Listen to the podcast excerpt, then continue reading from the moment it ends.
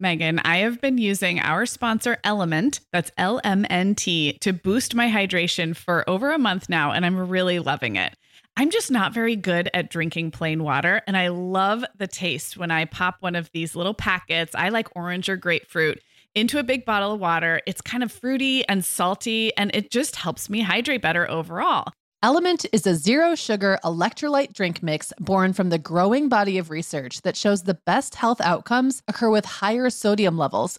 Each little pack delivers a significant dose of electrolytes, but minus sugar, artificial colors, and other iffy ingredients.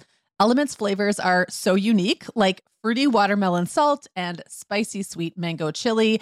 And we're going to set our listeners up with a variety pack so you can find your favorite.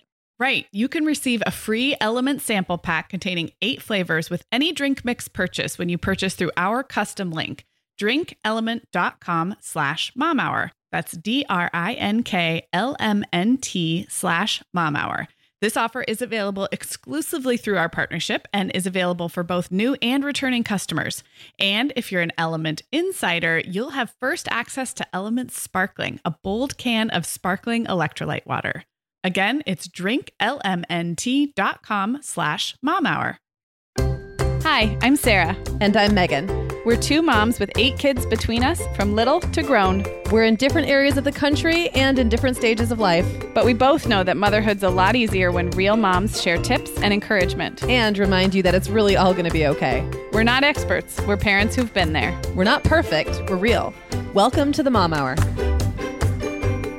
everyone, and welcome to the Mom Hour. I am Sarah Powers here with Megan Francis unexpectedly today. Hey, Megan. Very unexpectedly, but we're happy to be here. Always. So, every once in a while, we like to come in and surprise you all on a day you're not expecting to hear from us. And I'm really excited about today's episode. You know, Megan, uh, one of the things we get requests for, probably more than anything else on this show, is to represent an area of motherhood or pregnancy or birth that you and I can't talk personally about. And honestly, when we get that request, it's always a little bit challenging because this is a show where you and I share our personal experiences. That's kind of the that's the foundation of the show. So sometimes we have to get creative when it comes to telling stories that represent a different motherhood experience.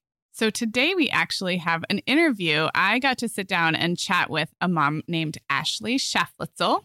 When you see the spelling of her name, I think you will give me many gold stars for pronouncing that. She is the sweetest mom of two little kids who lives outside St. Louis, Missouri. Um, and I got to talk to her about her first pregnancy, which did not go exactly as planned, and the birth of her daughter, Ella, who had an extended NICU stay and is doing great today as a thriving first grader. Ashley is um, so warm and honest and fun to talk to, but we got to dig into a lot of the details surrounding Ella's birth, and it was really fascinating. I love this because, you know, even though Sarah, you and I had very different pregnancies and birth experiences, you had planned cesareans and I had a range of different out of hospital births from mm-hmm. home to birth center.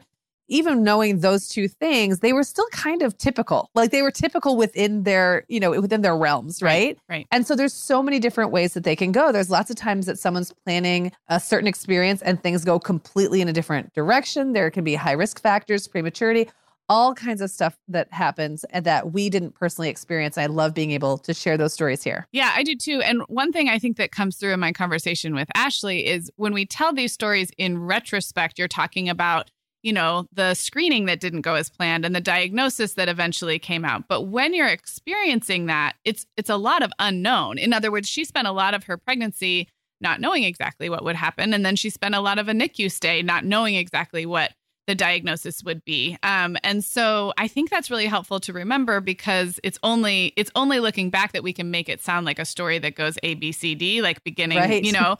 Um, but yeah. but it really isn't. That's that's not how it unfolded. And I think that's um, a lot of people's experience does include that that kind of uncertainty or waiting or limbo. Yeah, and can I also just throw a, a plug in here? Um, Clara was in the NICU for 10 days and she it turned out she was fine, but we, you know, for a few days weren't really 100% sure.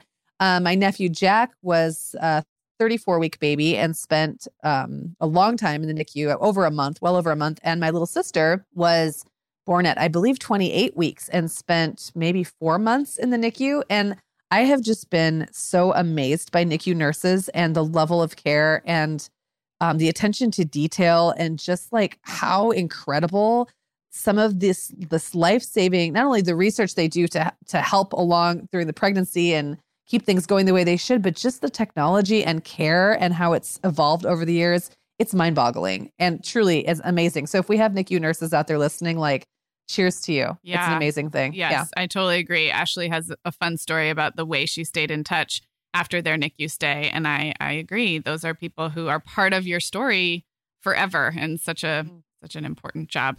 Before we get to my conversation with Ashley, we want to thank our sponsor, March of Dimes, for putting us in touch with her and for making this episode possible. I love working with this organization. And honestly, over the past month, I have learned so much more than I knew before about the work they're doing to help moms and babies. Yeah, March of Dimes really is the leader in getting information out there about the things women can do to increase their chances of having a healthy full term pregnancy and a healthy baby. And these are really simple, actionable things like getting enough folic acid and staying up to date on your own vaccinations. They also support research, lead programs, and provide education and advocacy to empower every mom and every family by building on their 80 year legacy of impact and innovation. For more information and more helpful tips on how to give your baby the best possible start, visit marchofdimes.org slash the mom hour. Again, that's marchofdimes.org slash the mom hour. And now here's my conversation with Ashley Schafluetzel about her pregnancy and birth story with Ella.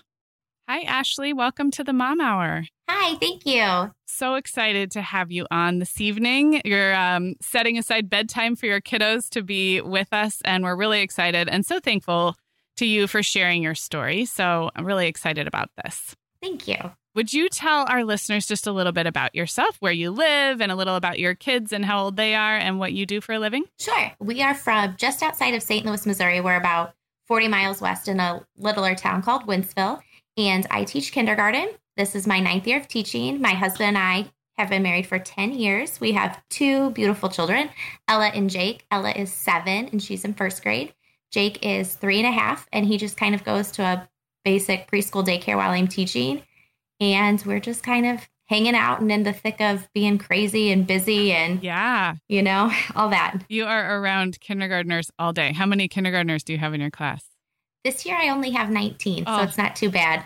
I won't even tell you about our class sizes out here in Southern California, but it's not oh gosh. It's not 19. So you are around kids all day long. yes. Well, we are going to talk a little bit about your pregnancy with Ella and her birth story. Um, but anytime we take on a, a tougher topic like that on this show, I kind of like to give spoilers because there are some some hard things we're going to talk about today. But I would love to hear what your life with Ella and Jake looks like today, and then we're going to get into you know the challenges you had with Ella's pregnancy. But what's it like being Ella's mom today, and how's she doing, and what is life like for her?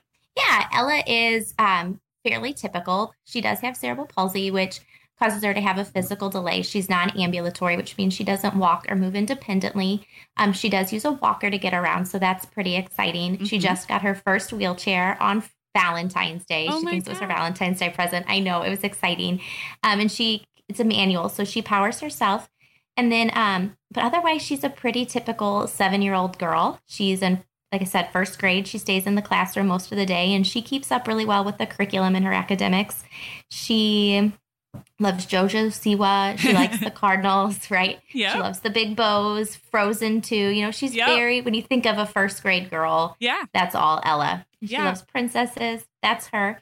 And then um, she's actually a good big sister and loves her little brother. So they have a really good relationship and just play and fight, but overall love each other. And so he's wild, but they do really well together. We're pretty, I like to say pretty average. When Yeah. you hear our story, you're kind of like, whoa, she's doing really well. So I'm proud of her for that. I, I love hearing that. And I love kind of starting with where things are today because I know we're going to take people back through a whole lot that Mhm. you've that you've been through. So I want to ask clarify about the wheelchair. So um Mhm. she's 7 and so she has a wheelchair that she self-powers now. What did that Mhm. look like before the wheelchair and what and what did mobility look like for her when she was say one, two, three years old? I'm just curious because I'm not Yeah. familiar. Um, we carried her everywhere, or Okay. she used an umbrella stroller. Okay. She has a um, it's called an activity chair. It's just a little chair on wheels that she's been pushed around into Okay. around school. Yeah, but this gives her independence. Yeah, absolutely. That's really cool. Yay. Well, excited to get to know more about her story. And we Yes. don't like to leave out little brothers. So tell us a little about Jake and um like mobility wise, he's a typical Mhm. kid, so I'm sure he's running around and all that. What's he into? So he is. Um, have you heard like the phrase "all boy"? Because Mhm. that's my son. he is all boy. I found him the other day naked on the top of his closet shelf because he had climbed up there. So that's him. But he's a very active, crazy little man, and just right before he drives you crazy, he gives you the biggest hug and tells you he loves you. And you know he's super sweet and protective of Ella, and just a three and a half year old boy. I love the best it. Well, way. and that's the Mhm. sister he's known, so he doesn't know Yes. any anything different. Um, and what a cool way to watch their relationship develop as they get older. So I love that. Absolutely. Yeah. Um, okay, so now let's go back in time a little bit, Mhm. and I would love to hear about your pregnancy with Ella. And you can just start from the beginning, and I'll jump Okay. in. Um, but but basically, you got pregnant, things were looking good, and then at some Mhm. point, you got news that something was not looking, not progressing typically. Correct. So everything was going well and I felt good. And then at my 16 week appointment, I had done the AFP, the alpha fetal protein test. It's just blood work. Mhm. And um, she tested higher for spina bifida, actually. So we went in for a high risk ultrasound to detect that she did not actually have spina bifida, but there they determined that's when we found out she was a girl. Mhm. And then they determined she was actually really small. She had kind of, her growth curve had dropped. And so they were trying to figure that out. And they kept saying, well, this looks weird and that looks weird. And her brain looked funny. And just all these things did not look right. But they could never give me an answer as to Mhm. what was going on. So we kept going to all these high risk appointments. And nobody could tell me anything except that something's not right. And then um, one day we were in an ultrasound. I was 25 weeks along, and the ultrasound tech just walked out. Mhm. And I had been looking at the measurements, and I could see that she hadn't grown at all since her visit two weeks prior, which wasn't good for a Mhm. baby. And um, and the doctor came and said, "You're now on bed rest. You're going straight to our local hospital, which was Mercy, and um, that's where one of our better NICUs is." Mhm. And we just went there. I was on bed rest there for 10 days where they monitored her blood flow. They tried to figure out what was going on. They kept, I was fine the whole time, but they were Mhm. trying to keep her in as long as possible Sure. and make sure they were ready for her. And then at 27 weeks, so I was there for 10 days, 27 weeks, um, they decided her trends were not looking good. She'd had some really bad heart rate trends and drops overnight. Um, and they would position me all sorts of ways just to try to increase her blood flow Mhm. and just to see what they could do. And um, nothing was really working anymore. So she was born and she weighed one pound, seven ounces. Wow. She um, was not doing very well, but better than what they expected, which was good to hear.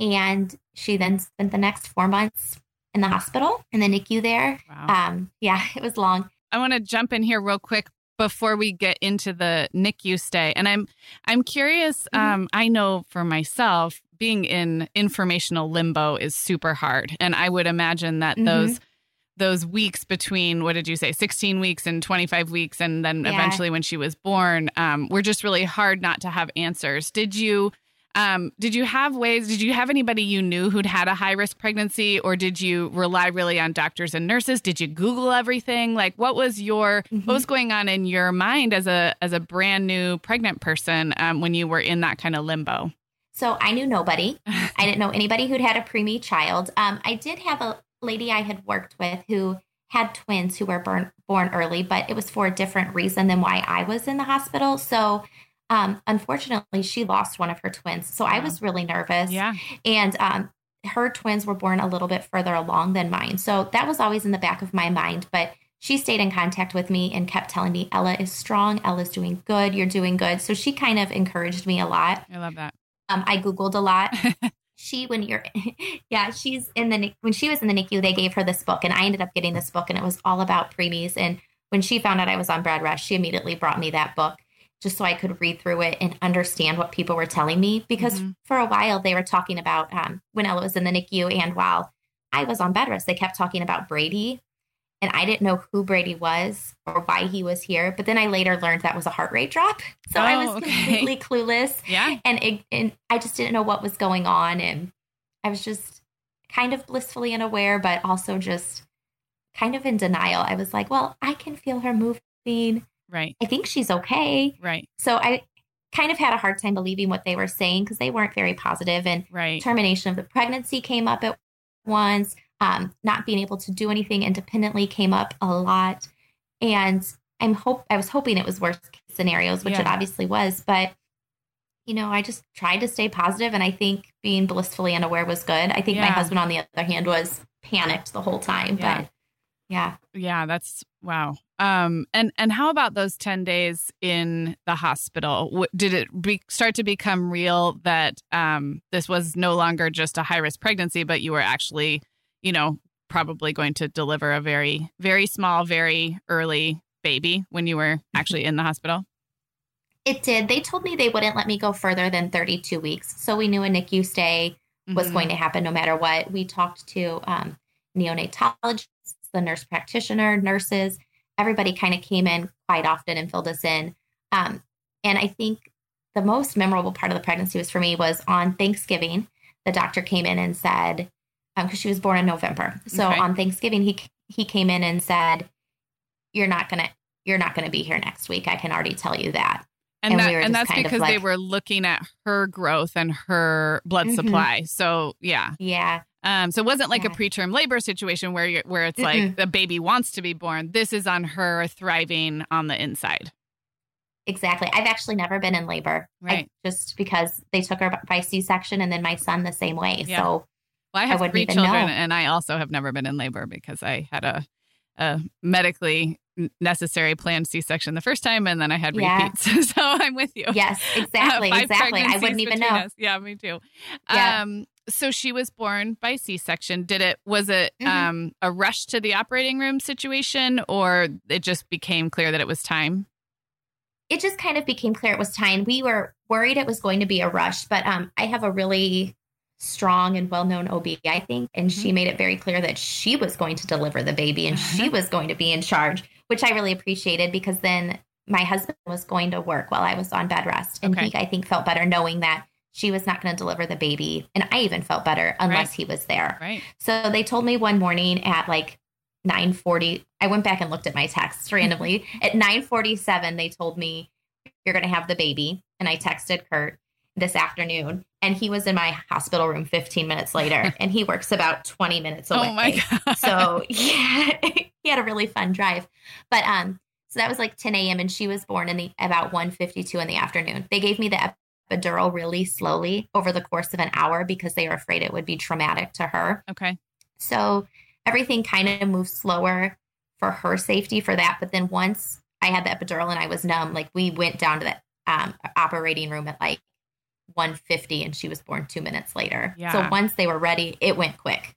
Okay. Well, so that was super helpful to kind of understand how that progressed. Mhm. And so I'd love for you to then talk about this next phase, which is you Mhm. just delivered a one pound, seven ounces. Is that what you Yeah. said? 27 weeks Yes.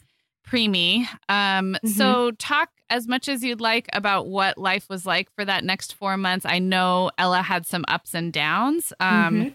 Within that NICU stay. So yeah, just just tell the story and I'll jump in uh, if necessary. Okay. Yeah. So after she was born, um, I didn't get to see her. My husband took her or went away with her, and um, they just stayed in the NICU while they set her up and intubated her and did all that. He was fortunate enough that she was actually strong enough. He got to cut the cord, so that was really special for him. But then, as soon as that happened, they were gone. Um, I went into recovery, and then I got to go see her a few hours later. But um, I didn't get to hold her for until December 10th. So 11 days, I didn't even get to touch my baby. And I started to go crazy. Yeah. And I, I was convinced they were doing an experiment on her to see what it happens when you don't touch a child for so Oh. long. As a teacher, Yeah. you know how Yeah. you hear all those horrible Oh, things yeah. as a teacher about how important. I was sure they were doing an experiment on her because Oh. I was just so upset. And they'd tell me, you can hold her tomorrow. And I'd come in super early and be all ready. And they say, no, not today. And that Oh, probably happened Gosh. five or six times. I was so heartbroken. And you were probably But- discharged after a few days Four yourself. days. Four days. Yeah. So you were coming Yeah. in from home. Was it far? Was the hospital far? I know this is hospital commutes are a big deal for NICU families. Yeah, it was it wasn't too bad for us. It was about 25 minutes. It wasn't terrible. So pretty much a highway drive. So not bad.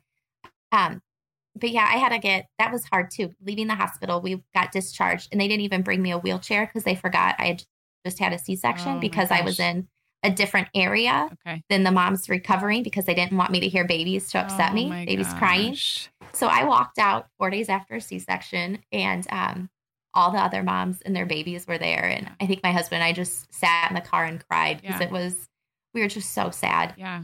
But we went home and we took a really nice nap because we'd been sleeping in a hospital Yeah. for 14 days. And um, we just, I mean, it's kind of a blur, but I feel like it was kind of just a big numb blur. Yeah. You couldn't really, we heard a lot of negative things Yeah. and then good things would happen. She, I like to describe her as my bubble girl Hmm. because they'd be like, okay, she's not coming off the intub, she was intubated, not coming off the ventilator yet. So we're going to talk about maybe a trach. And then the next day she'd do it. Or you know she's not coming off this oxygen yet and then the next day she'd do it. Like she was that kid who just right as we'd start to get worried would do it. Uh-huh. and um, we heard a lot of like i said before worst case scenarios it's going to be this and then she'd prove them all wrong. Um, she had to have three surgeries while she was there. She had a hernia repair two hernia repairs. One was actually an emergency because um, her first hernia repair called her caused her umbilical hernia to swell up even worse Oh, okay. so we were out getting ready for her to come home. That was the last step. This hernia Oh, wow. repair, the G button place, and then she's going to come home. So we were getting ready, and then we got the call that they wanted to take her to surgery, and we needed to come up there and sign the paperwork now. And Oh we were just like, what? So we rushed up there, and she's in this umbilical surgery, which because she'd had surgery the day before, she just did not recover well from. Mhm. She was on the ventilator longer. She was miserable, and her belly was all black and blue and bruised. And I think that was the most mad I'd been because I was like, I'm supposed to take her home. What did you just do to her? And it was on a Saturday, so the, it wasn't a pediatric surgeon. But um, that turned out actually to be a blessing because she was going to come home on oxygen. But then because she had to stay longer, her nurse decided one day to just pull it and Mhm. see what happened because she was on the lowest setting and she did it. So we stayed an additional week to prove she could stay off oxygen Mhm. and um, then she got to come home oxygen free at least. But it was kind of just a long Yeah. blur Four of months, you said? Four. yes, just just waiting. And tell me, um, so I have a couple questions. So tell me about Mhm. the cerebral palsy diagnosis and how that, um, how and when that came about as part of the NICU Mhm. stay. So part of the NICU thing is they examine everything, and one of the things they did was a brain ultrasound. And on that ultrasound, they determined she had a um, brain bleed. And it was a very mild brain bleed, from what I remember being told, very small. And they said if you have to have a brain bleed, this is a good one to have because it's very simple and usually resolves. But of course, my child has to be the unique one. and um, she was about not quite two weeks old when they told us that. So we kind of knew something was coming and they continued to monitor it and it wasn't resolving and wasn't really healing well on its own. So she ended up with the first diagnosis at two months old. Um, it's called PVL, periventricular leukomalacia.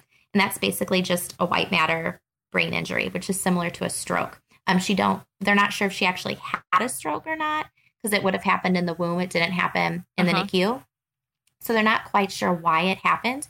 But um, that's kind of what the diagnosis she received. Then when she was two years old, so because she had that, she got first step services, which here is the early intervention program for Uh-huh. children below three.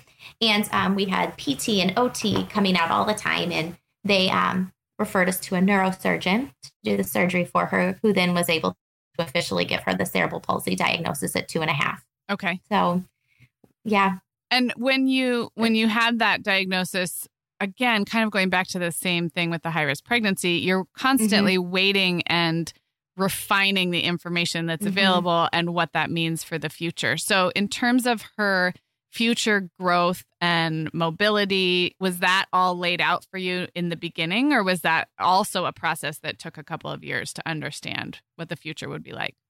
hmm Um, it's kind of still an ongoing process, in all Mhm. honesty, because we we don't know. We really don't. Um, we know where her brain injury is and what parts of her brain and how much is there, so we can. The neurologist kind of gave us a guess and a prediction as what he thought, and then um, that was when she was an infant. We were reviewing her MRI and what her brain looked like, but then her neurosurgeon is kind of been looking at her progress and seeing how she's doing, and he gives a kind of different prognosis Mhm.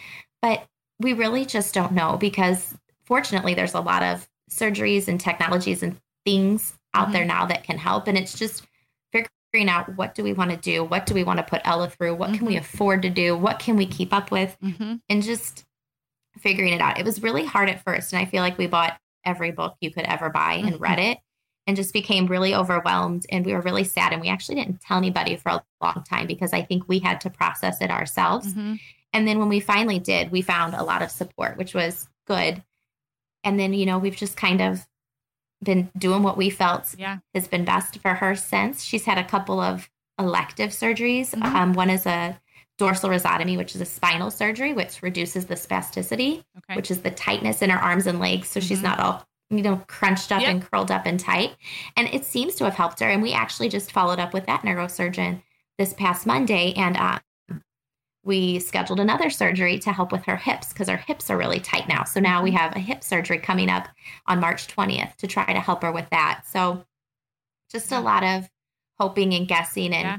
we found a doctor we really trust. yeah. And um, I just kind of try to do what he says. Yeah. Because I don't know, but right. Yeah. He's smart enough to know. Yes, I think that I think I can just relate to that. Um, it, it is Mhm. helpful to have someone you trust, and there's no way for you to know it all. I mean, you could read all of the books, um, and Mhm. you'd still want that those trusted um, sources. So, how Yes. how um how much had she grown when you got to bring her home? Was that did that feel like kind of a a big milestone to get to bust her out of that place? It did. I I had when we were bringing her home, it kind of felt unreal and like we were in a dream. And I can remember sitting there at our house with her, and I was like, "She's here. now what do we do?" Yeah.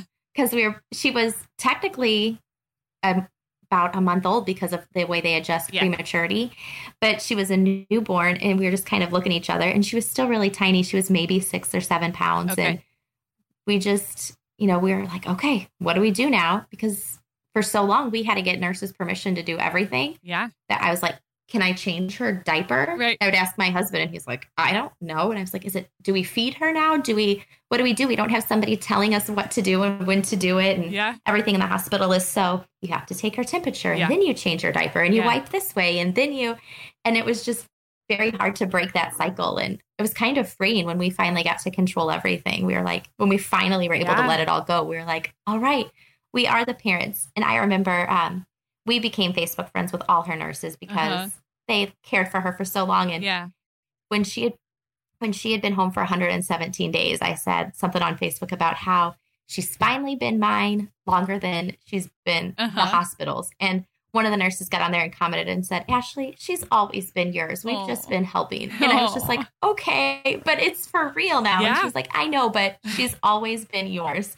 It was just hard. It was just weird. Yes. Weird. Yeah. No, I can totally see that. So this is a big question, but I'm curious. Okay. You've been a mom for seven years now, um, and Mhm. I'm sure you've looked back. How do you think this experience affected the way you came into motherhood and parenting? And do you see ways that it continues to play out today? I mean, you have Jake Mhm. and you have your Mhm. you know life like you said you're a typical family and um Mhm. but that's a that is a that is a challenging way to come into parenting when you look back Yeah. can you see kind of some of the effects of that kind of experience on how you parent today Yeah, absolutely. So I'll start with, I guess, the negative. It's definitely made me more anxious. Mhm. I'm afraid of everything, and I know everything that could go wrong ever in a pregnancy. so if you're a pregnant person and have a question, don't come to me Yeah. because I'll tell you the worst My case. experience- yeah it because that's what happened to me, right?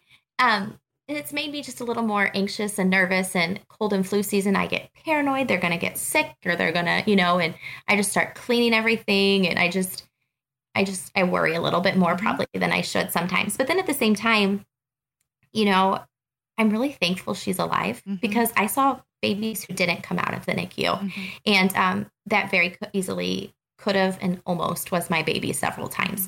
So we're just really blessed with that. And then um, having Jake, Jake's pregnancy, besides the fact that I was sick and gained 60 pounds and he was head in my hip and I could hardly walk, it went really well.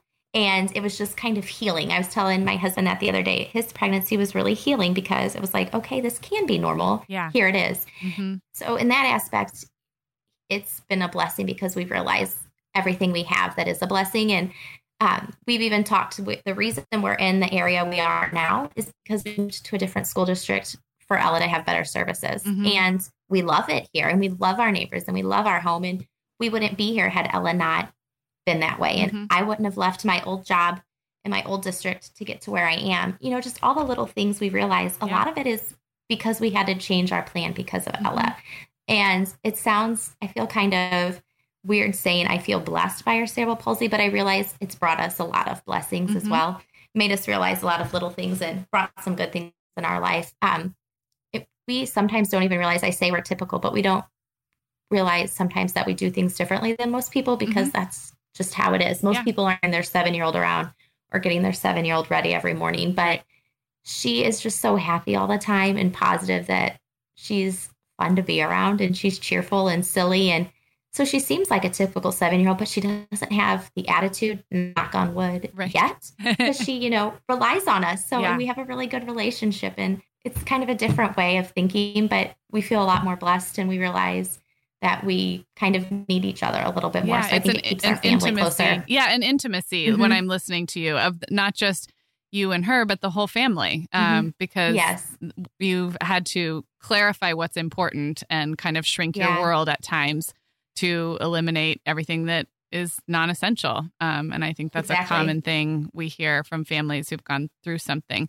I'm curious. I mean, we have thousands of moms listening to this, and many mm-hmm. of them have mm-hmm. kids who are growing typically. Is there something mm-hmm. you think um, families who haven't gone through a challenge like this might be surprised at, or that you'd want um, families that don't look like yours to know or understand?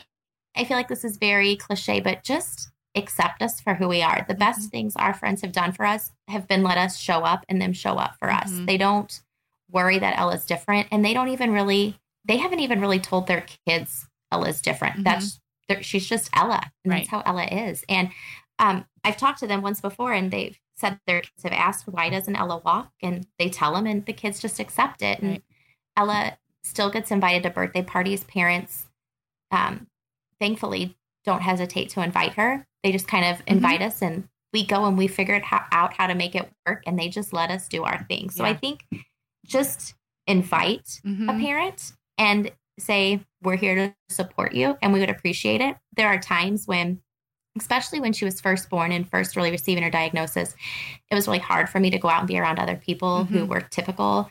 And when their kids started walking and mine wasn't. And um, I didn't want to go out because it was just hard for me emotionally sure. to around that. And they just kept inviting me and yeah. kept including me. And that was good too because it wasn't them, it was more me just trying to figure stuff out. Yeah.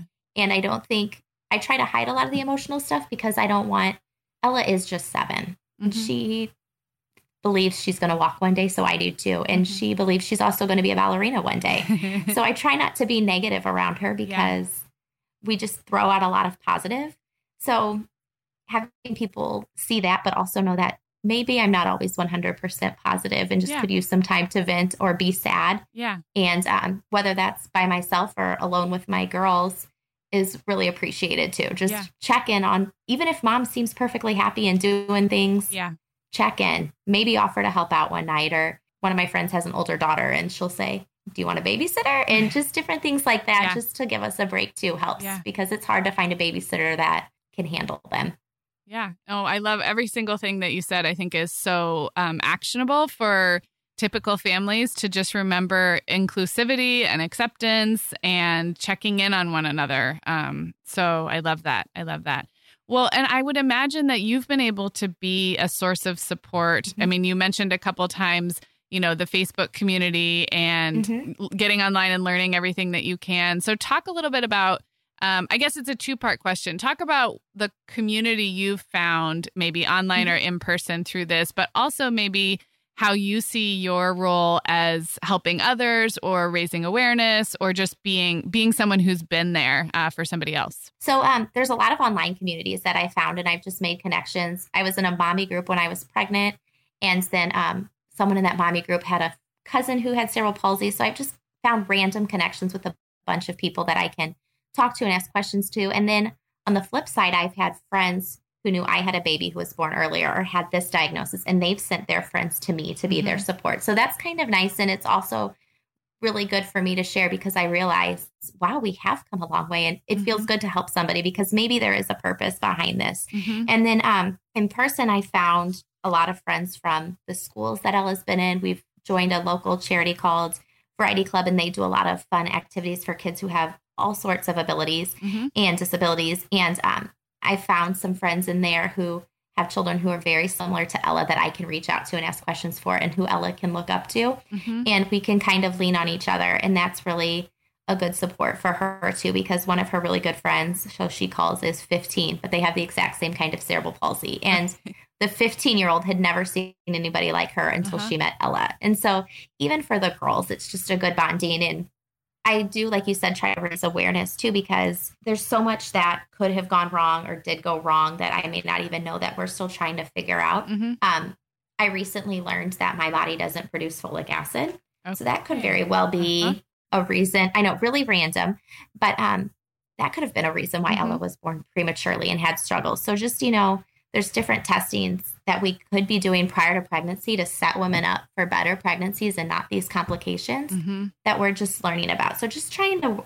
raise awareness for healthy babies, healthy moms, like let's do stuff before women get pregnant yeah. if we're able, yeah. just to give them all the nutrients we need. Because when I was pregnant with Jake, I took more folic acid and I took a um, baby aspirin a day to lower, uh, make it's like a blood thinner, which mm-hmm. I guess helps you absorb stuff better. Okay.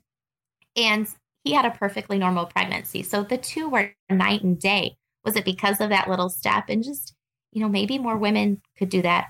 Yeah. Take these tests before and then not have to struggle through pregnancy. I mean, just listening to you talk, it sounds like you found a balance between really educating yourself a lot, and you've had to, mm-hmm. um, but also accepting accepting what is and just being super grateful for the amazing kid that you have and the family that you have and um, I find that super inspirational, and I know people listening will as well because it has not been an easy yeah. road for you guys, but it's really fun to to hear about your family. Mm-hmm. So, well, thank you so much for for sharing your story. Um, our listeners know when they listen to our show, they can check out the links in the show notes at themomhour.com. Mm-hmm. So, if there's any other resources that come to mind that you think might help people um, who have listened to this and want to know more, you can shoot those off to me and we'll make sure to make a really good list in the show notes um, for people who you know want to want to check out the resources that you recommend um, and that have helped you. So we'll do that for sure. And ashley we just really appreciate you being here and thanks so much for sharing about your family. You're so welcome. Thanks for having me and allowing me to share. Of course well, thanks everyone for listening. And a big thanks to Ashley for sharing her story and Ella's story. Sarah, I loved that interview. Well, thank you. I really, truly loved the conversation. So thank you, Ashley. We also want to thank March of Dimes for sponsoring this episode and working with us all month long to raise awareness for Birth Defects Prevention Month and the Best for You, Best for Baby initiative. We hope you'll check out their tips and resources at marchofdimes.org slash the mom hour. We'll be back with you on Tuesday of next week with an all new episode. Have a great weekend and we'll talk to you then. The Mom Hour is supported by partners like Erika. Erika is the social media health app for teens that gives them the tools to unplug when they need to for improved health, study focus, sleep, and daily balance.